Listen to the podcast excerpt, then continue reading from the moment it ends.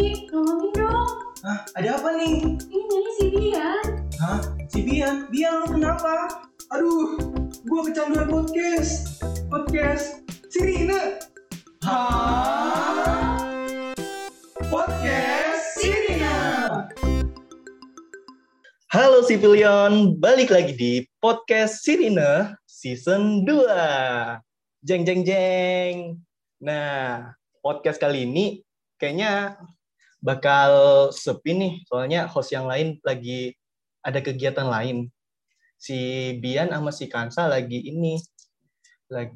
konser gitu, dangdutan, ada hajatan hitan di dekat rumahnya Kansa. Nah, tapi hari ini gue nggak bakal sendirian banget, soalnya ntar bakal ada guest star yang lumayan menarik sih, cakep sih enggak, tapi ya boleh lah. Nah kebetulan guest kita juga ini multi talenta, kemudian punya personal branding yang bagus. Jadi buat para Sipilion tetap dengerin podcast ini sampai habis ya. Nah sebelum gue panggil guestnya, kayaknya gue bakal bacain berita dulu deh. Nah berita kali ini tuh ada 2 dan karena hostnya sendirian, jadi gue bacain 2-duanya aja langsung nih. Berita pertama itu tentang oprek peserta training camp. Jadi buat kalian para maba Sistem Informasi 2021 yang pengen tahu seluk-beluk tentang HIMSI secara lebih dalam dan lebih detail, gimana sih kepemimpinan di HIMSI, dan atau kenal sama senior-senior atau menjalin relasi dengan para kakak tingkat yang lain. Nah, training camp ini bakal berguna banget buat kalian.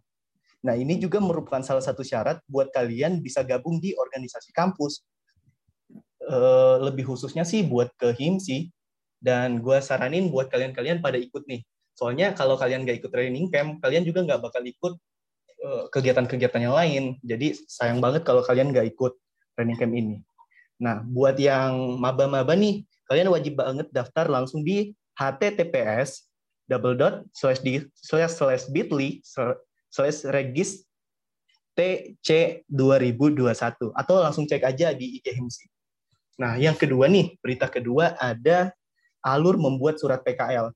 Jadi buat senior-senior nih, yang tadi kan buat maba nih, sekarang kita lanjut buat ke angkatan atas. Jadi buat para yang angkatan atas, untuk alur membuat surat PKL tuh ada step-stepnya.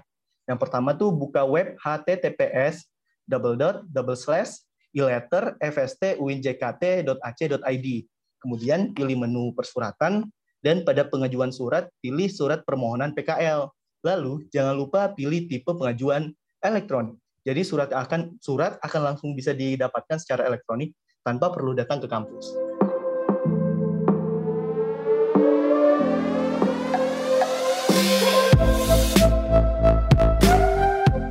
Nah, itu doang tuh berita buat kali ini. Yang satu buat maba, yang satunya lagi buat angkatan atas. Nah, daripada gue sendirian banget nih kayak jomblo, padahal kan gue nggak jomblo. Langsung aja gue panggilin si GS-nya nih. Ini dia guest star kita kali ini, Haya Apriligiani Mutiara Riyadi.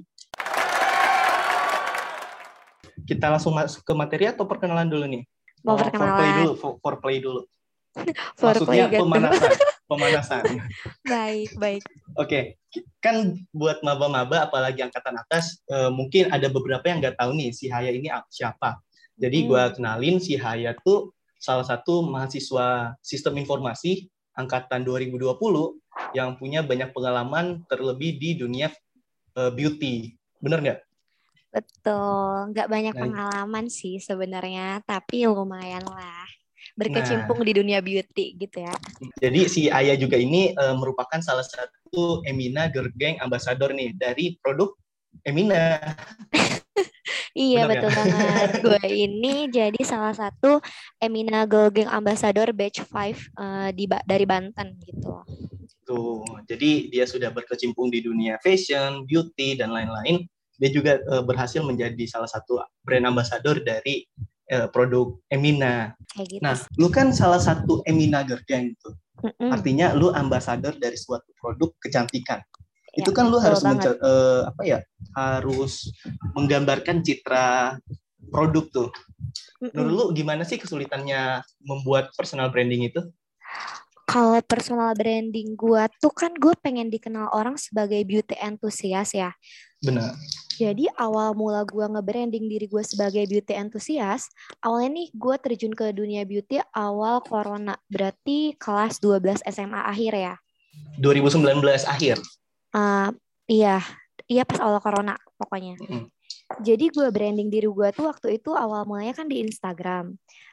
Kayak gue tuh cuma sekedar sharing tentang skincare, tentang tips-tips make up, kayak gitu aja kan di Instagram story.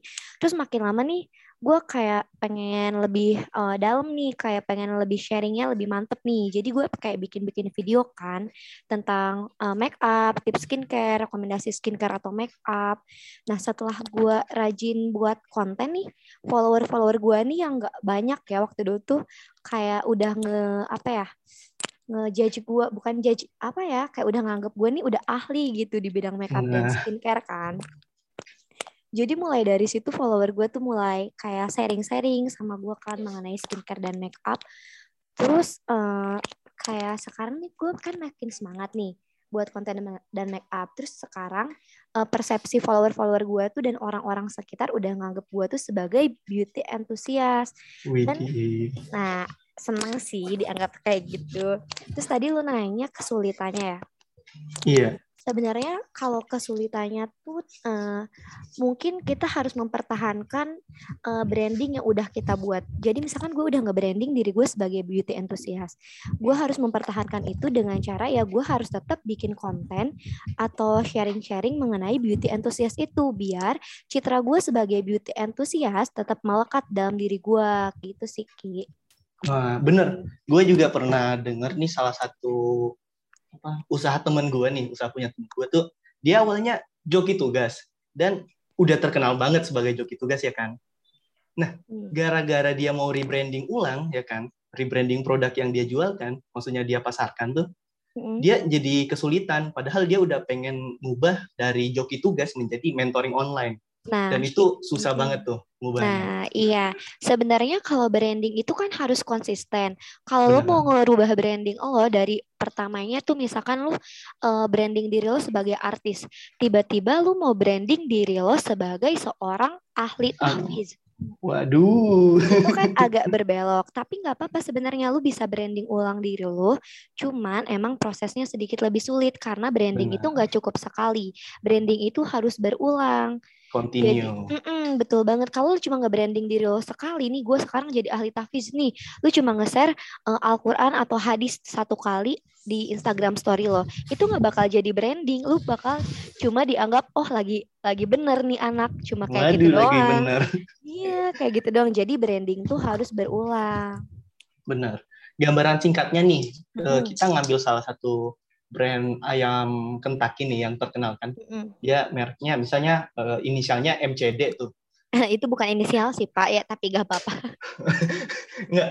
Nah itu misalnya dia ganti warna dari merah kuning menjadi biru hijau, orang-orang kira-kira bakal ngeh nggak sih kalau itu logonya dari produk itu? Enggak kan? Ya enggak dong, karena mereka itu udah apa ya namanya? Melekat sudah, gitu di sudah terdoktrin otak. Atau sudah melekat nih kalau si logo apa sih gue harus sebut merek nih? Enggak apa-apa, bilang aja MCD. Si logo MCD ketahuan itu kan awalnya kan merah misalkan, terus tiba-tiba jadi hijau. Nah mereka tuh kayak bakal ngeh loh kok ganti, terus mereka kayak kurang tertarik lagi jadinya kayak gitu. Benar. Jadi buat yang pengen ngebangun nih, apalagi khususnya buat maba-maba nih, kan kalian masuk ke dunia perkuliahan itu, kalian bisa nge-rebranding ulang nih. Gue pengen dianggap sebagai apa sih? Misal kalian yang dulu pas SMA pendiam, nah masuk ke perkuliahan kalian pengen sedikit aktif di organisasi atau mulai mencari teman-teman atau circle yang baru tuh, circle baru artian misal circle kalian yang kemarin tuh pendiam atau yang rajin belajar, kemudian kalian pengen pindah ke yang rajin organisasi, kemudian punya banyak teman. Nah itu bisa banget nih. Jadi masuk ke dunia perkuliahan tuh salah satu ajang rebranding yang enak banget tuh, soalnya nggak ada yang kenal lu itu siapa, bener nggak? Betul banget, betul. Kalau kita masuk ke lingkungan baru tuh sebenarnya kita lebih gampang buat nge-branding diri kita. Soalnya kita kayak meninggalkan jejak masa lalu kita gitu kan. Terus kita masuk ke dunia perkuliahan nih, nggak saling kenal. Oh, gue bisa nih branding diri gue sebagai ini. jadi orang-orang kenalnya gue sebagai si ini. Misalkan kayak teman gue nih, dia kan awalnya tuh nggak terkenal kan, kayak di SMA-nya atau di sekolah-sekolah lamanya. Terus dia masuk kuliah dan dia kayak ngebuat dirinya sebagai seorang joki tugas. Nah, orang-orang sekitarnya tuh udah kenal dia sebagai si joki tugas gitu. Jadi dia nge-branding dirinya sebagai joki tugas gitu loh. Oh iya, dari hasil followers lu nih yang udah mulai banyak gara-gara personal branding, lu kan pastinya udah mulai kebanjiran. Enggak sih menurut gua, mungkin udah mulai ada satu persatu produk yang pengen kerjasama sama lu kan biar diiklanin. Betul. Lu ngerasa nggak sih dengan adanya personal branding nih, lu jadi bisa dapet apa ya, sampingan gitu, kayak dapet penghasilan tambahan sebagai mahasiswa nih kan. Nggak semua mahasiswa tuh bisa dapet apa ya, dapet penghasilan tambahan kan. Nah, menurut lo itu gimana sih rasanya dengan personal branding bisa dapat penghasilan tambahan? Ya, apa ya, kayak yang udah gue omongin tadi, kalau personal branding itu bisa memudahkan dalam karir. Ya karena personal branding ini kan benar-benar apa ya, ngebantu kita nih. Kalau lo branding buat diri lo sebagai beauty enthusiast, kan lo harus nunjukin nih ke orang-orang atau ke followers-followers lo kalau nih emang expert atau ahli dalam beauty enthusiast. Dari situ tuh gue mulai diajak kerjasama sama brand-brand, mulai dari brand kecil, brand lokal, sampai brand-brand kayak, boleh sebut merek nggak sih? Nggak apa-apa. Kayak Something, terus kayak Access Skin, terus kayak banyak brand-brand lain lah ya, yang lumayan kayak, udah lumayan kan. Terus di-spill coba, berapa sih penghasilan lu? Masa bahas penghasilan, gimana sih? Waduh, ya udah, kisaran lah, cukup ya buat, maksudnya buat penghasilan sebagai mahasiswa. Kalau menurut gue ya, buat penghasilan sebagai mahasiswa nih, buat gue sendiri ya itu kayak udah lumayan banget, lumayan banget gila. Kayak 1 bulan tuh lu nggak usah minta duit ke orang tua lo, lu bisa jajan ini itu pakai duit lo sendiri. Itu dari personal branding yang lo buat. Jadi kan udah gue bilang nih, personal branding itu emang benar-benar memudahkan dalam karir lo, terus bisa dapetin duit dari personal branding yang lo buat. Keren banget sih. Oh iya, gue ada games nih, mungkin selingan aja ya. Nah, kita kan lagi ngebahas personal branding. Ntar gue bakal sebutin salah satu orang, mau itu teman kita atau artis. Nah, coba lu deh, yang ada di bayangan lu tentang orang itu apa? Mau nggak? Boleh. Misalnya nih, host yang lain nih, host. Si Bian tuh gue kenal sebagai seorang yang cengengesan, suka bercanda, aktif, terus dia tuh humoris. Itu aja sih yang gue kenal dari Bian. Kayak udah baru gue baru ngelihat mukanya aja tuh udah, nih cengengesan nih anak, nih humoris nih gitu, ngelawak lu gitu loh. Tapi nih menurut gue personal branding yang diciptakan oleh si Bian nih, dia lebih fokus ke sebagai orang yang aktif dan kreatif. Lu setuju nggak? Setuju sih, dia tuh aktif banget. Sumpah gue ngakuin kalau dia tuh aktif banget. Dia banyak ikut organisasi, kepanitiaan, terus juga dia jadi salah satu host di podcast kan. Menurut gue akuin sih dia tuh aktif dan juga apa tadi menurut tuh? Kreatif gitu. Iya betul, kreatif. Dia tuh bisa bikin acara lebih seru sih menurut gue. Walaupun kadang tuh agak garing sih, tapi nggak apa-apa. Nah, lanjut nih, host yang satunya lagi nih, si Kansa. Gue suka banget sama dia karena suara dia menurut gue bagus. Terus bahasa Inggris dia jago banget. Terus branding yang dia buat menurut gue nih yang menurut apa sih namanya, penilaian gue ya. Sama kayak Bian, dia orangnya aktif. Terus juga dia ambis. Nah benar. Jadi kalau si Bian dia aktif dan kreatif, tapi kalau menurut gue si Kansa tuh dia ambis dan aktif gitu ya. Aktif. Jadi udah aktif, ambis lagi. Parah bet. Tapi ambis dalam artian dia bukan ini, dia cuma karena banyaknya kegiatan, dia jadinya harus nyelesain secara tepat waktu. Iya betul banget. Itu jadi bukan ambis dalam artian gue yang paling bagus nih di antara yang lain nih. Gue harus keluar duluan, enggak. Iya, dia tuh ambisnya tuh kayak gue harus selesain ini nih, soalnya gue tuh dia tuh sadar diri kalau dia banyak kegiatan. Benar. Nih, yang dari kelas A lagi nih, angkatan 2019, kajian. Oke, kajian tuh menurut gua nggak jauh beda kayak Bian ya. Dia tuh jadi orangnya humoris, terus juga aktif, terus juga apa ya, brandingnya tuh dia kayak keibuan gitu walaupun kadang cengengesan. Wow, keibuan. Walaupun kadang cengengesan gitu. Tapi lu sadar nggak sih kalau si kajian tuh tipikal orang yang bisa nge-lead atau ngepimpin banget kelompok secara sempurna gitu. Betul banget. Kajian tuh kayak sosok pemimpin yang klop banget gitu loh. Saking klopnya dia tuh bisa menyatu dengan para bawahan-bawahannya. Bener. Betul. Dia jadinya serba ada gitu, kemampuan dalam memimpinnya. Jadi dia nggak cuma merhatiin aspek teknis pelaksanaan tugas-tugas kelompok yang dia pimpin, dia juga merhatiin kayak misalnya mental dari anggota-anggota kelompoknya, kemudian misal kepadatan jadwal dari anggota-anggota kelompoknya, dan yang terjadi kelompok yang dia pimpin jadinya lebih bekerja secara optimal gitu. Ya, betul banget sih. Kajian tuh keren banget kalau dalam urusan memimpin tuh kajian ajib banget dah. Walaupun kadang cengengesan ya kajian. Enggak sih, gue ada satu lagi pendek sih. Nah, lanjut lagi ke Bang Fahia. Wah, Bang Fahia. Bang Fahia tuh tipe pemimpin yang menurut gue tuh bertanggung jawab banget, bijaksana, terus juga tegas. Widih. Kadang. Enggak, bercanda. Enggak. Bercanda, Bang. Mohon maaf nih. Gue laporin ya. Enggak, serius. Dia tuh tipe pemimpin yang kayak bertanggung jawab banget. Terus juga bijaksana. Kayak kemarin tuh gue kan ada rapat sama dia. Terus kayak telat 30 menit coy, bayangin. Tapi dia gak marah kayak mungkin yang lainnya masih sibuk. Dia tuh kayak menungguin dulu. Tapi menurut gue nih, yang paling menonjol dari Bang Fahia ini, Bang Fahia tuh orangnya apa ya? Kayak selalu berpikir punya ide-ide yang out of the box banget. Jadi apalagi gue kemarin nih sempat kagum gitu sama pencapaian dia yang berhasil lolos capstone dari program Bangkit itu. Jadi dia dapat apa sih yang kerja sama Google tuh, dia lolos gitu. Lu ingat nggak sih yang di IG HIMSI? Iya, keren banget. Nah, itu menurut gue suatu pencapaian yang wow banget gitu. Nah, menurut lu gimana sih? Apa sih trik-trik lu dalam melakukan personal branding kayak gitu? Apa sih poin-poin penting yang harus diperhatiin? Menurut gue kayak poin-poin penting untuk nge-branding diri lo ada yang pertama tuh konsisten. Terus yang pertama adalah lu tahu mau nge-branding diri lo sebagai apa. Benar. Betul.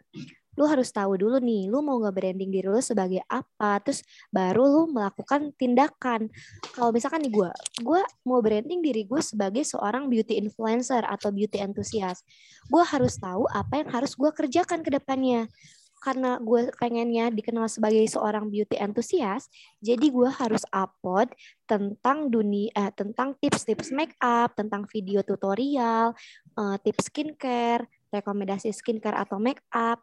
Jadi nanti follower gue atau orang-orang di sekitar gue tuh udah disebutnya tuh kayak punya persepsi sendiri gitu. Punya persepsi kalau gue ini ahli dalam bidang itu gitu. Waduh, mantep.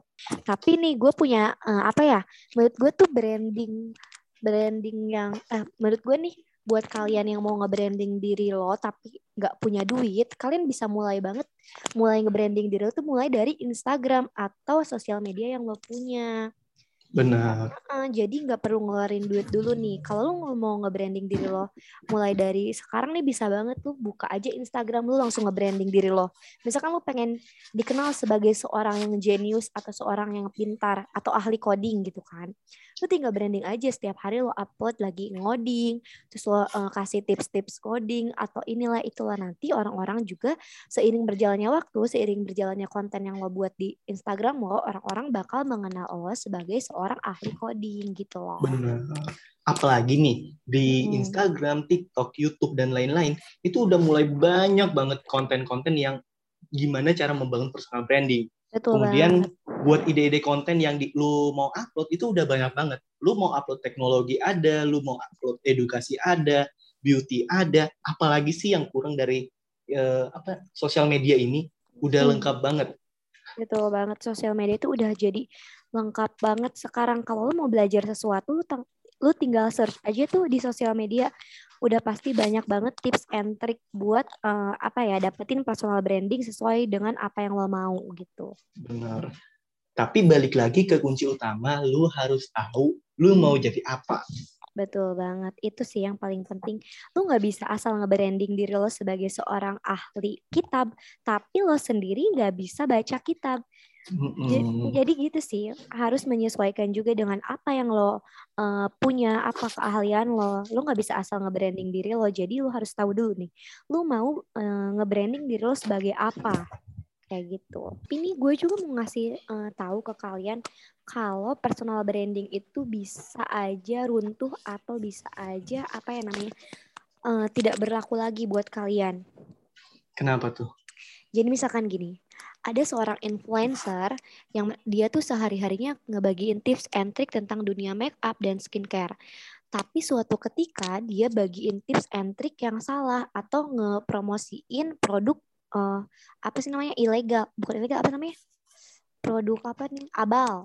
Jadi suatu waktu dia promosiin produk abal. Nah, branding yang udah dia buat sebagai beauty enthusiast atau skincare enthusiast itu yang orang lain nilai sebagai cerminan dia ini ahli dalam hal itu tuh bakal buyar gitu aja karena kesalahan dia. Nah, jadi personal branding itu harus lo jaga. Citra lo yang udah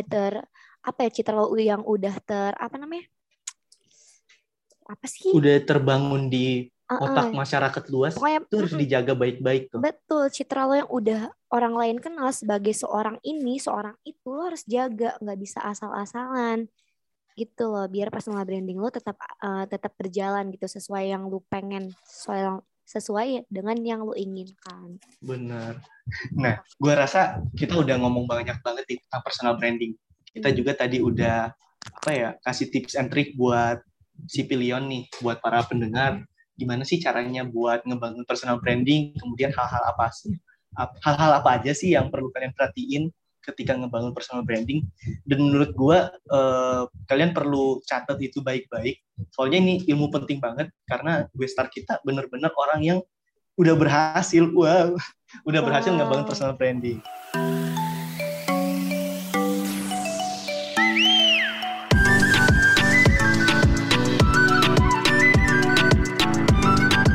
Nah, buat para Sipilion, jangan bosen-bosen dengerin kita di Podcast Sirina, karena kita bakal ngundang guestar yang menarik dan bawain materi-materi yang asik-asik juga. Jadi tetap pantengin Spotify dan IGTV di HIMSI. Itu aja dari gua. Thank you buat yang udah dengerin sampai habis. See you, goodbye.